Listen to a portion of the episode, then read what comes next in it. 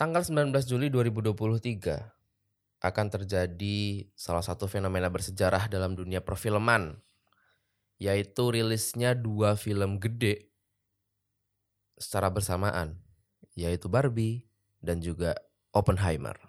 Cocot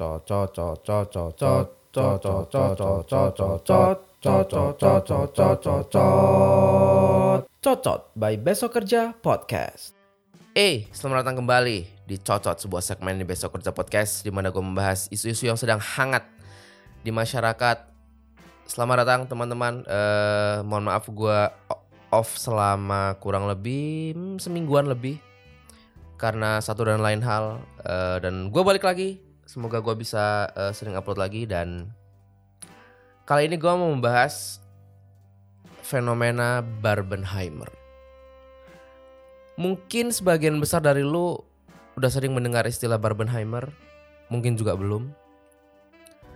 Overall, Barbenheimer itu adalah salah satu fenomena yang gue bilang tadi, cukup bersejarah dalam dunia perfilman.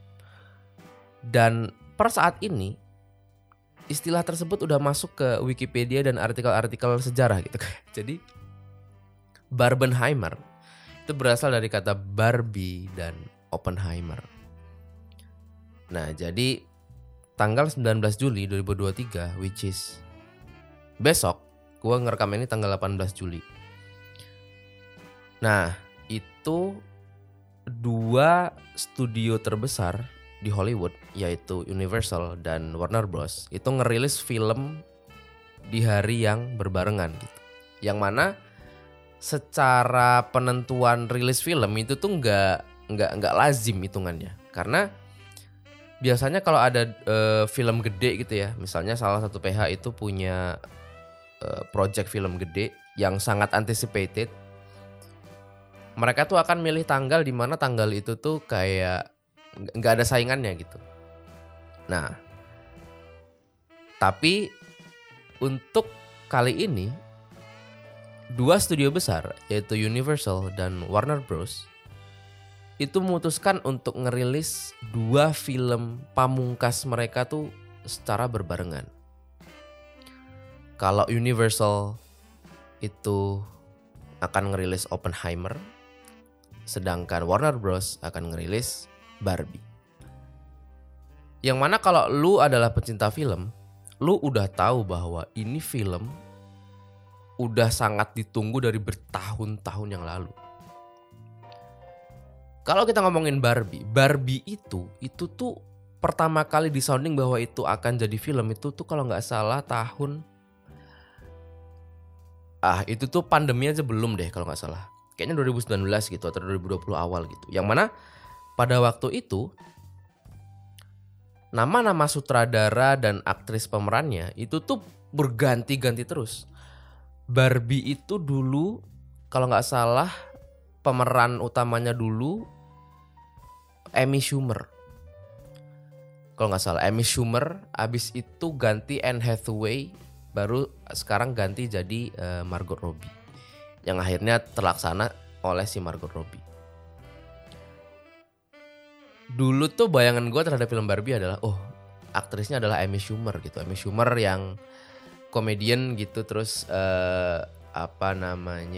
komedian, terus agak gendut, dan bayangan gue waktu itu ini pasti filmnya tentang self love, bagaimana mencintai diri sendiri dan bla bla bla bla. Terus abis itu ganti jadi Anne Hathaway. Anne Hathaway kan Barbie banget ya, kayak kurus tinggi gitu. Apalagi kalau rambutnya dibikin blonde, itu tuh udah persis Barbie banget Anne Hathaway. Terus akhirnya ganti jadi Margot Robbie. Kalau nama sutradara gue agak lupa ya. Dulu tuh siapa yang digadang-gadang akan menyutradarai Barbie. Tapi akhirnya project ini jatuh ke tangan Greta Gerwig. Greta Gerwig itu tuh adalah salah satu sutradara wanita Hollywood yang naik daun itu kalau nggak salah dari tahun 2017 kalau nggak salah. Jadi tahun 2017 itu tuh Greta Gerwig bikin, sebetulnya dia tuh udah bikin film udah lama, udah dia udah bikin apa kayak short film dia bikin, terus film-film layar lebar juga bikin, cuman emang masih middle class atau low class lah, jadi nggak terlalu nge-booming. Nah, sampai tahun 2017 Greta Gerwig bikin Lady Bird. Mungkin pendengar podcast ini beberapa ada yang udah nonton Lady Bird. Itu tuh film kalau gak salah tuh, itu tuh bukan debut sebetulnya, tapi tuh seakan-akan debut pada zamannya. Karena itu film tahu-tahu tuh masuk Oscar, masuk award mana-mana gitu. Lady Bird tuh yang main tuh Saoirse Ronan dan teman-temannya. Waktu itu Saoirse Ronan masih kelihatan bocah banget, tapi aktingnya bagus luar biasa. Nah, waktu itu Lady Bird bagus banget tuh Lady Bird. Terus ada Timothée Chalamet segala di situ segala macem. Dan waktu itu dari film Lady Bird, Greta Gerwig itu dapat nominasi Oscar Best Director pada waktu itu, walaupun akhirnya kalah kalau nggak salah. Jadi dia itu dinominasikan Best Director sama Best Original Screenplay pada waktu itu. Cuman kayaknya kalah kayaknya. Tapi untuk seorang sutradara wanita yang belum lama berkarir di Hollywood, itu tuh luar biasa pada waktu itu. Nah, mulai saat itu Greta Gerwig tuh langsung naik namanya. Jadi kalau ada film-film yang digarap oleh Greta Gerwig, itu tuh langsung dapat attention yang lebih gitu dibandingkan sutradara-sutradara yang lain. Itu tentang Greta Gerwig yang bikin Barbie. Nah, rilisnya Barbie tanggal 19 Juli itu tuh akan berbarengan dengan Oppenheimer. Oppenheimer karya Christopher Nolan. Berbeda dengan Greta Gerwig, Christopher Nolan itu tuh udah berkarya dari, gua itu tahu film Christopher Nolan itu pertama itu Following. Following itu tahun kalau enggak 98 99 gua lupa. Jadi itu udah 20 tahun lebih Christopher Nolan berkarya. Kalau Greta Gerwig, dia tuh kalau gak salah baru di tahun 2007-2008 itu pun masih film ecek, baru meledaknya 2017 Lady Bird yang gue jelasin tadi. Abis Lady Bird baru tuh dia bikin Little Women 2019, baru abis itu off pandemi Barbie 2023 gitu. Jadi ada gap 4 tahun. Baru abis Barbie kalau nggak salah dia mau bikin Snow White, ada adaptasi live actionnya Snow White Disney kalau nggak salah, kalau nggak diganti. Nah, dan Little Women, ngomong-ngomong Little Women itu belum sesukses Lady Bird pada zamannya, tapi sukses juga karena Little Women itu masuk ke banyak nominasi di Academy Award, di Oscar juga. Nah, Christopher Nolan itu sudah berkarya lebih dari 20 tahun. Dan gua tuh kan bukan sok-sok ini sih. Cuman gua tuh ngikutin film banget gitu. Dan if I have to name one director, favorit gua, first thing in mind itu tuh Christopher Nolan. Karena Christopher Nolan itu, dia itu punya ciri khas dan idealisme yang menurut gua nggak ada yang bisa gini. Director kan banyak yang punya signature ya, misalnya kayak Wes Anderson gitu. Wes Anderson signature-nya itu kamera di atas tripod, static camera, symmetrical shot dan segala macam. Terus misalnya Chloe Zhao yang bikin Nomad, yang bikin Eternals, itu signaturenya adalah wide shot, landscape segala macem. Terus Quentin Tarantino signaturenya food shot, kalau nggak food shot ya darah segala macem. Christopher Nolan itu tuh ada karakter yang sulit untuk dijelaskan karena itu tuh bener-bener mendarah daging di film. Jadi tuh bukan dari visual saja, tapi dari storytelling, dari visual effect, dari skrip. Christopher Nolan itu punya idealisme dan karakteristik yang sangat-sangat otentik, yang mana bisa jadi lu tuh nonton film, lu tuh gak tahu yang bikin siapa, tapi ketika lu nonton film itu sepertiga jalan atau setengah jalan lu tahu ini kayaknya Christopher Nolan deh yang bikin gitu. Itulah penyebabnya gua tonton semua film Christopher Nolan dari awal sampai sekarang. Christopher Nolan tuh kan filmnya yang pertama kali gua tonton ya, itu tuh adalah Memento tahun 2000, Guy Pearce dan teman-temannya. Ya Allah, Memento tuh memperkenalkan gue kepada Christopher Nolan, dan di situ gue sadar bahwa ini orang bukan main-main. Jadi kalau lu nonton Memento itu adalah ceritanya tentang ada orang yang short term memory loss, jadi dia kehilangan memori jangka pendek. Nah akibatnya supaya dia bisa ingat terus, dia itu bikin tato di badannya. Jadi dia setiap ada kejadian apa ditato. Jadi ketika dia lupa dan ketika dia suatu ketika ngelihat tatonya, terus dia kayak berusaha recalling gitu, apa yang terjadi, ini tulisan apa, ini gambar apa, ini kode apa gitu. Nah dan lucunya lagi film ini itu tuh jalan maju dan mundur. Jadi film itu kan biasanya kan jalan linear gitu ya, dari awal terus jalan terus mungkin kadang flashback, balik lagi flashback. Nah Memento itu tuh film itu tuh berjalan dari dua arah yang berbeda. Yang pertama itu dari depan, yang kedua dari belakang. Jadi tuh gampangnya ya, ini film 5 menit dari depan, terus cut dari belakang 5 menit. Terus pindah ke depan lagi 5 menit, ke belakang 5 menit. Jadi ending film ini tuh ada di tengah, bangsat. Gue pertama kali nonton film itu SMA dan kayak, film apa ini anjir. Abis itu gue tonton lagi baru ngerti, anjing ternyata seninya tuh di situ. Terus abis Memento Insomnia tuh yang main Robin Williams sama siapa tuh yang gangster itu, Godfather.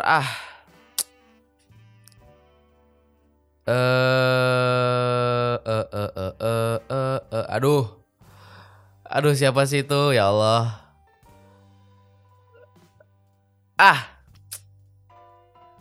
Ngeblank gue bangsa. Kebayang mukanya, lupa namanya. Robin Williams sama Astagfirullahaladzim, ya Allah. Siapa sih tuh si Al Pacino, ya Allah, Al Pacino. Mohon maaf teman-teman. Insomnia. Itu crime.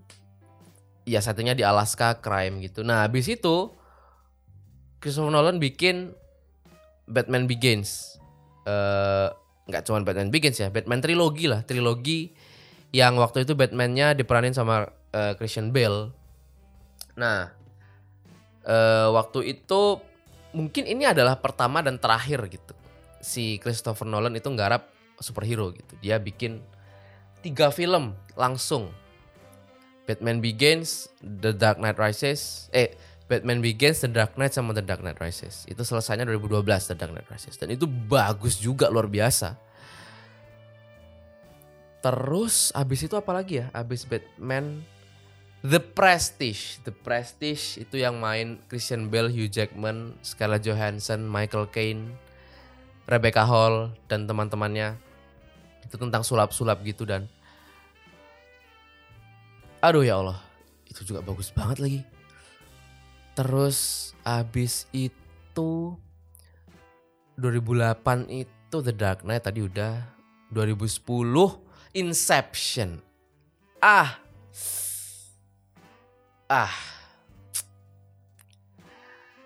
Kalau gue suruh pilih satu film terbaik dari Christopher Nolan, Inception adalah jawabannya. Leonardo DiCaprio, Joseph Gordon-Levitt, Tom Hardy, Ellen Page, Michael Caine main lagi, Marion Cotillard main lagi, dan teman-temannya. Gila. Mungkin lu kalaupun gak terlalu ngikutin Christopher Nolan, harusnya lu nonton Inception. Setidaknya lu pasti pernah denger. Karena Inception itu, aduh, siapapun yang punya ide bikin Inception, yaitu Christopher Nolan sendiri. Cuman orang gila sih yang punya ide itu. Kayak siapa yang kepikiran bikin film ada rampok, atau ya sci-fi mata-mata, tapi mereka itu bekerja dalam mimpi gitu. Anjir. Susah menjelaskan. Terus abis itu Inception 2010, 2012 The Dark Knight Rises. Terus 2013 Off, 2014 Interstellar. Ya Allah, Interstellar juga bagus banget, ya Allah. Matthew McConaughey, Jessica Chastain, Michael Caine masih main lagi. Ada Timothée Chalamet masih kecil main di situ. Dan itu ya, itu film juga bagus luar biasa itu. Interstellar 2014. Habis itu 2015 Off, 2016 Off, 2017 Dunkirk. Akhirnya Christopher Nolan pertama kali bikin war movie 2017. Dunkirk nyeritain tentang peristiwa di Dunkirk yang warga sipil nolongin tentara.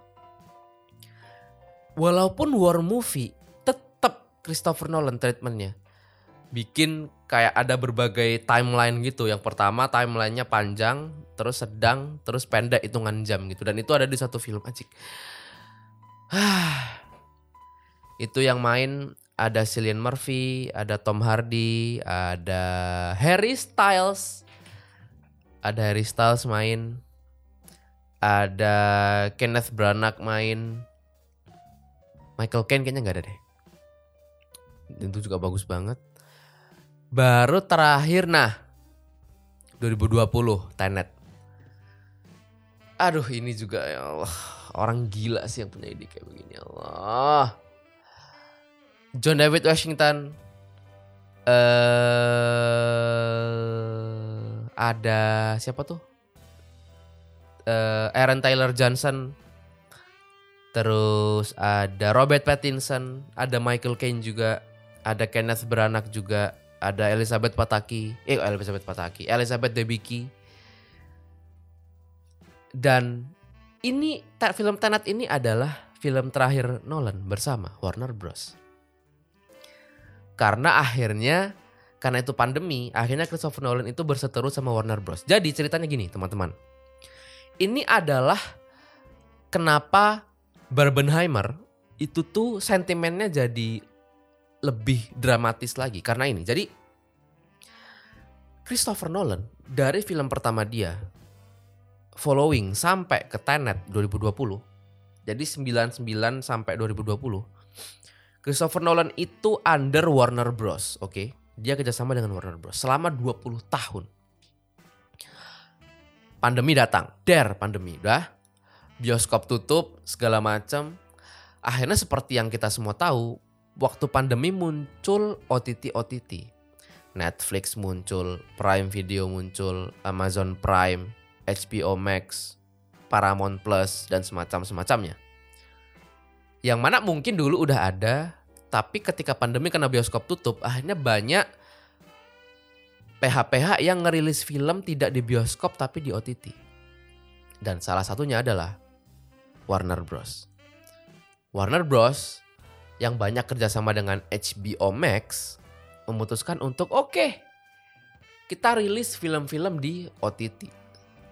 Sedangkan OTT harus rilis di internet, di TV. Jadi orang yang nonton film di OTT nonton di rumah dong, gak di bioskop. Sedangkan Christopher Nolan merasa bahwa film gua tuh harus ditonton di bioskop gitu. Nah itu adalah awal perseteruan antara Warner Bros dan Christopher Nolan.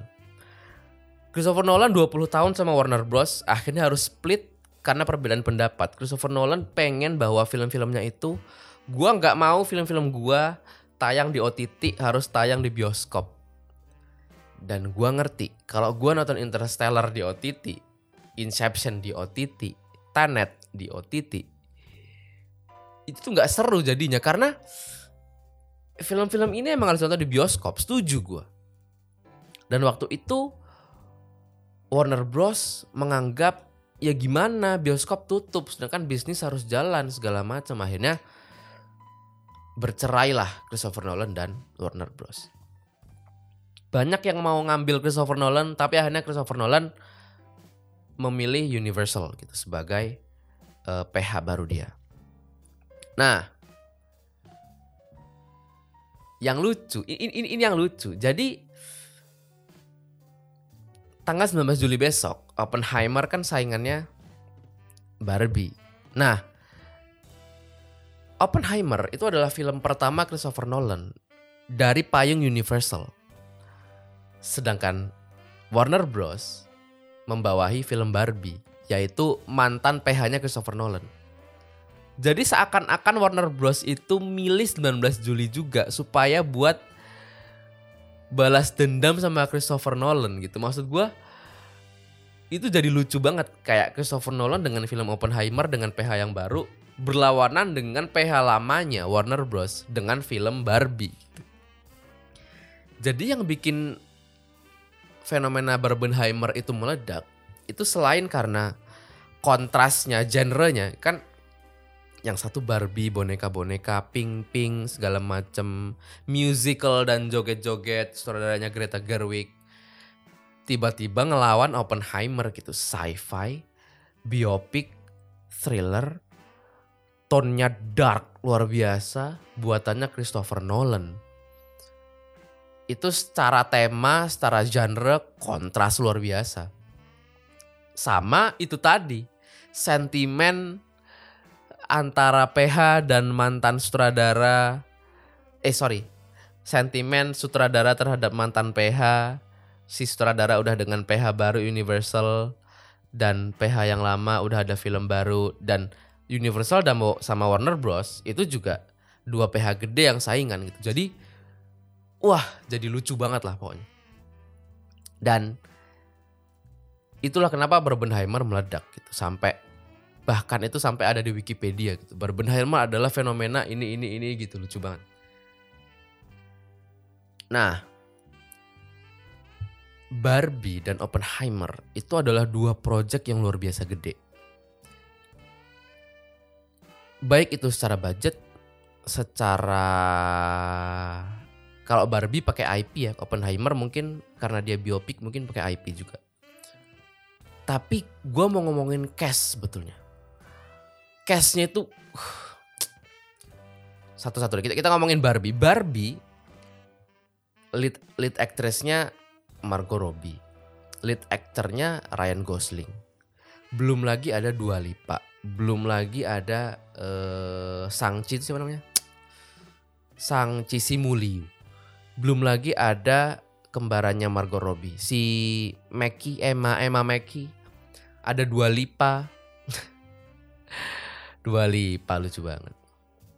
Terus ada John Cena, ada Ncuti Gatwa, ada Will Ferrell. Aduh, rame banget. Dan di sisi lain Oppenheimer juga Cillian Murphy, Matt Damon, Robert Downey Jr., Emily Blunt, Florence Pugh, Michael Caine ada lagi. Itu tuh bener-bener duit tuh dilempar-lempar di dua film ini gitu. Jadi tuh apa ya? Kalau ada dua dua kompetitor yang sedang berseteru. Sebetulnya kan yang paling seneng konsumen ya gitu, kayak kalau ada fintech perang harga gitu, OVO sama GoPay perang harga adu promo, yang seneng kan customer, yang seneng kita. Ini juga sama, Warner Bros sama Universal tanding gitu ya, tanding film, yang satu Barbie, yang satu Oppenheimer, dua-duanya bakar duit. Nah yang seneng kita sebetulnya, karena kita bisa dapat experience yang mungkin gak akan ada lagi gitu. Yaitu apa? Yaitu experience nonton film di hari yang sama, dengan dua genre yang berbeda, dengan dua sutradara kawakan yang filmnya anticipated gitu. Makanya orang-orang kan bikin kayak, ya kita di hari Barbenheimer kita nonton dua film yang barengan. Terus muncul tuh perdebatan, mana yang harus ditonton dulu. Ada yang bilang nonton Oppenheimer dulu supaya suram-suram di depan, nanti happy-happy di belakang nonton Barbie. Ada yang bilang sebaliknya gitu. Ya Barbie dulu gitu, nanti baru Oppenheimer belakangan. Karena supaya apa ya? Supaya ya mending kita senang-senang dulu, nanti suram-suramnya di belakang gitu. Ada yang milih bersakit-sakit dahulu, bersenang-senang kemudian. Cuman gue merasa bahwa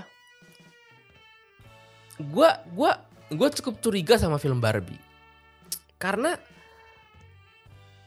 sampai sekarang kan kita nggak tahu kan sebetulnya plot storyline-nya tuh apa gitu. Dan menurut gue warna pink-pink dan dance-dance dan musik-musik ini tuh tipuan. Menurut gue tuh film ini tuh akan mirip kayak apa tuh yang terakhir, Don't Worry Darling, Florence Pugh, Harry Styles. Awalnya tuh happy-happy, ternyata di-reveal bahwa itu tuh ternyata begini gitu. Nah, di pikiran gue tuh Barbie tuh kayaknya begitu deh. Barbie tuh pada awalnya dikenalkan sebagai sosok boneka yang happy dan bla bla bla. Ternyata akhirnya di-reveal bahwa ternyata itu tuh apa gitu.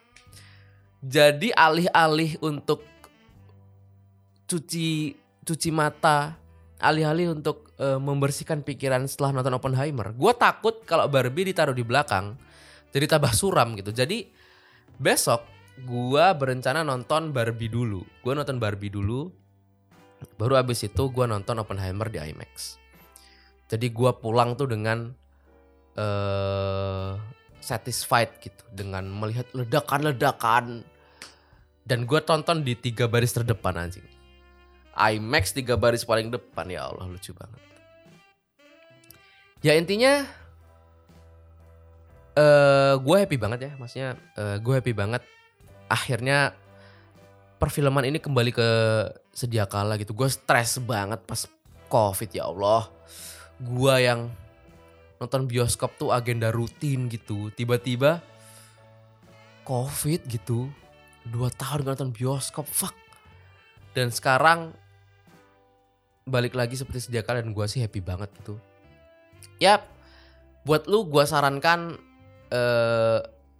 apa namanya, ya lu experience aja gitu fenomena ini, fenomena perfilman ini. Dan menurut gue sayang kalau lu nggak nonton, nggak ngerasain bagaimana nonton 2 film ini di hari yang sama gitu. Jadi mumpung tanggal merah juga ya, mumpung tanggal merah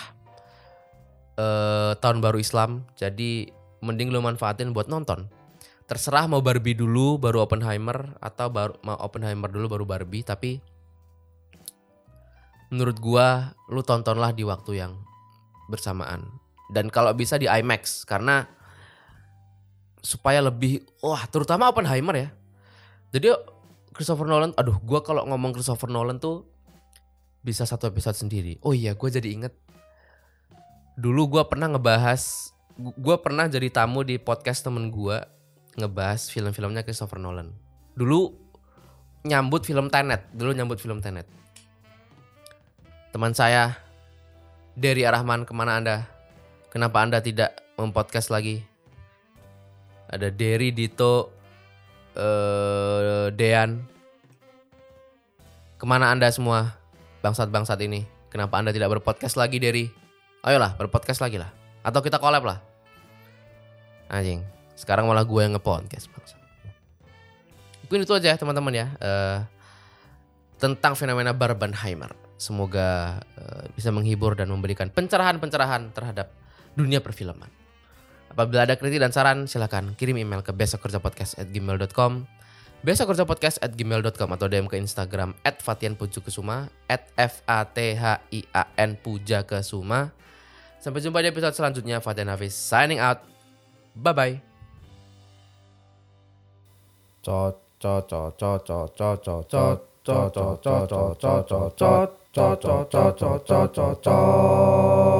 Cocot by Besok Kerja Podcast.